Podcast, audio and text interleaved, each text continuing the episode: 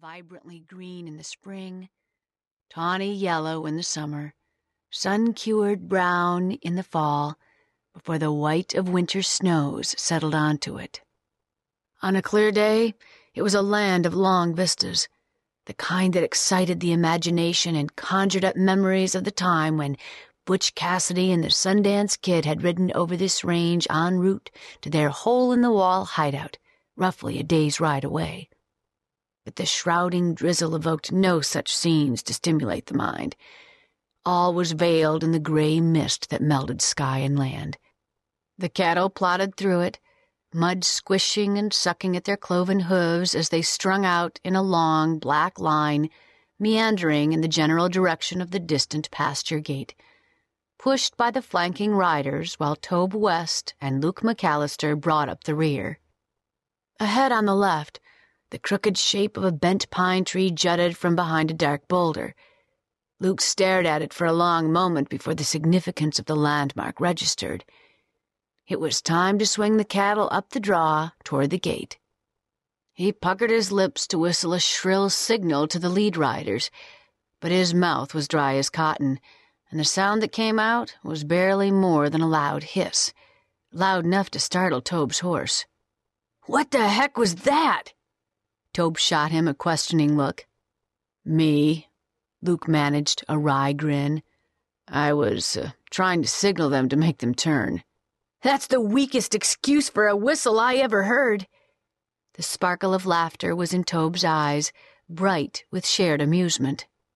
It was kind of pathetic, Luke agreed with a smile, and thought about giving it another try, but couldn't summon the energy. I guess you'd better do it, Tobe. And while you're at it, send Mark ahead to open the gate. Tobe nodded and pursed his lips, emitting an ear splitting whistle that jolted Luke all the way to his toes and drew an involuntary groan from him at the new hammering it set off in his head. When one of the lead riders pulled up, Tobe passed on Luke's orders with a combination of hand signals and a ringing shout. Wincing anew, Luke muttered without rancor, Has anybody ever told you that you've got a voice with the clang of a church bell, Tobe? In weather like this, that's what a man needs, Tobe retorted, then flashed him a wicked grin. Jarred your head a bit, did it?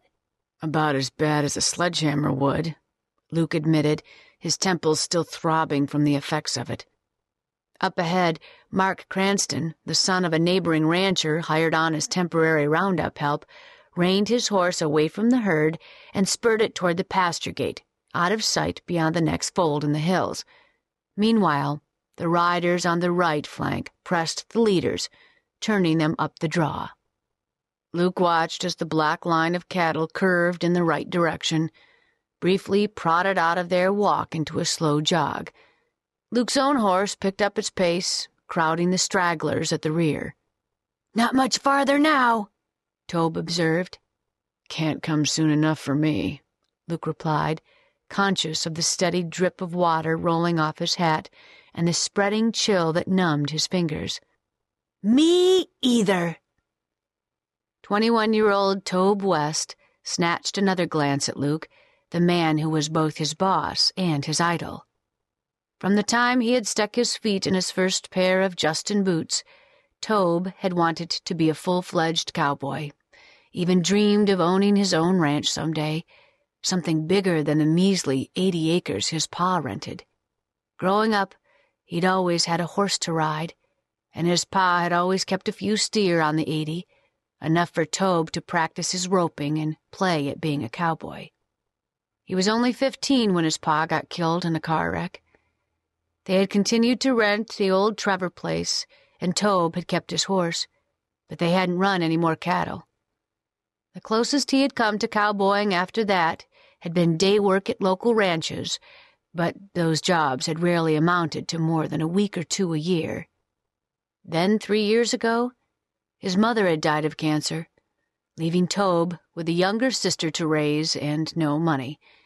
Jobs in Glory, Wyoming were about as scarce as rain during a drought. He'd been washing dishes at Ima Jane's Rimrock Bar and Grill when Luke McCallister had come in one night for supper and stayed for a few drinks. At some point, Luke had said something to Tobe.